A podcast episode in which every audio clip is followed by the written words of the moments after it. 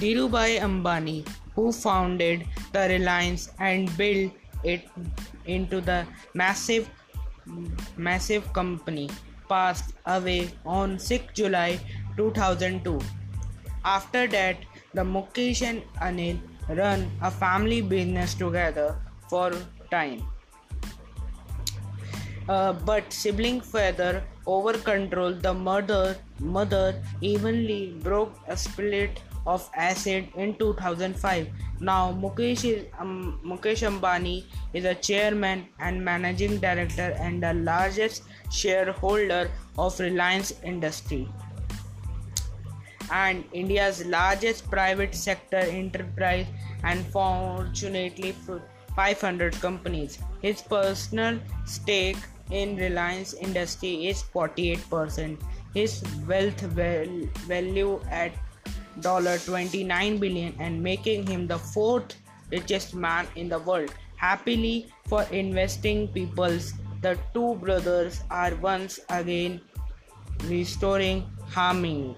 Born on 19 April 1957, Mukesh Ambani at Aden was studying at Abhishek Moni School in Mumbai and completed his graduation with a bachelor degree in chemical engineering from UDCT.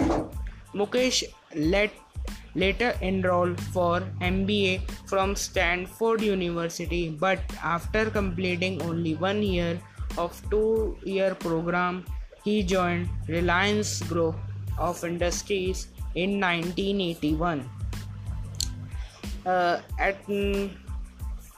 He directed and led the creation of world's largest gross routes petroleum refinery at Jamnagar, Gujarat, with the present capacity of 12,40,000 barrels per day and integrated with petrochemicals, power generation and port related to infrastructures at the investment of rupees 1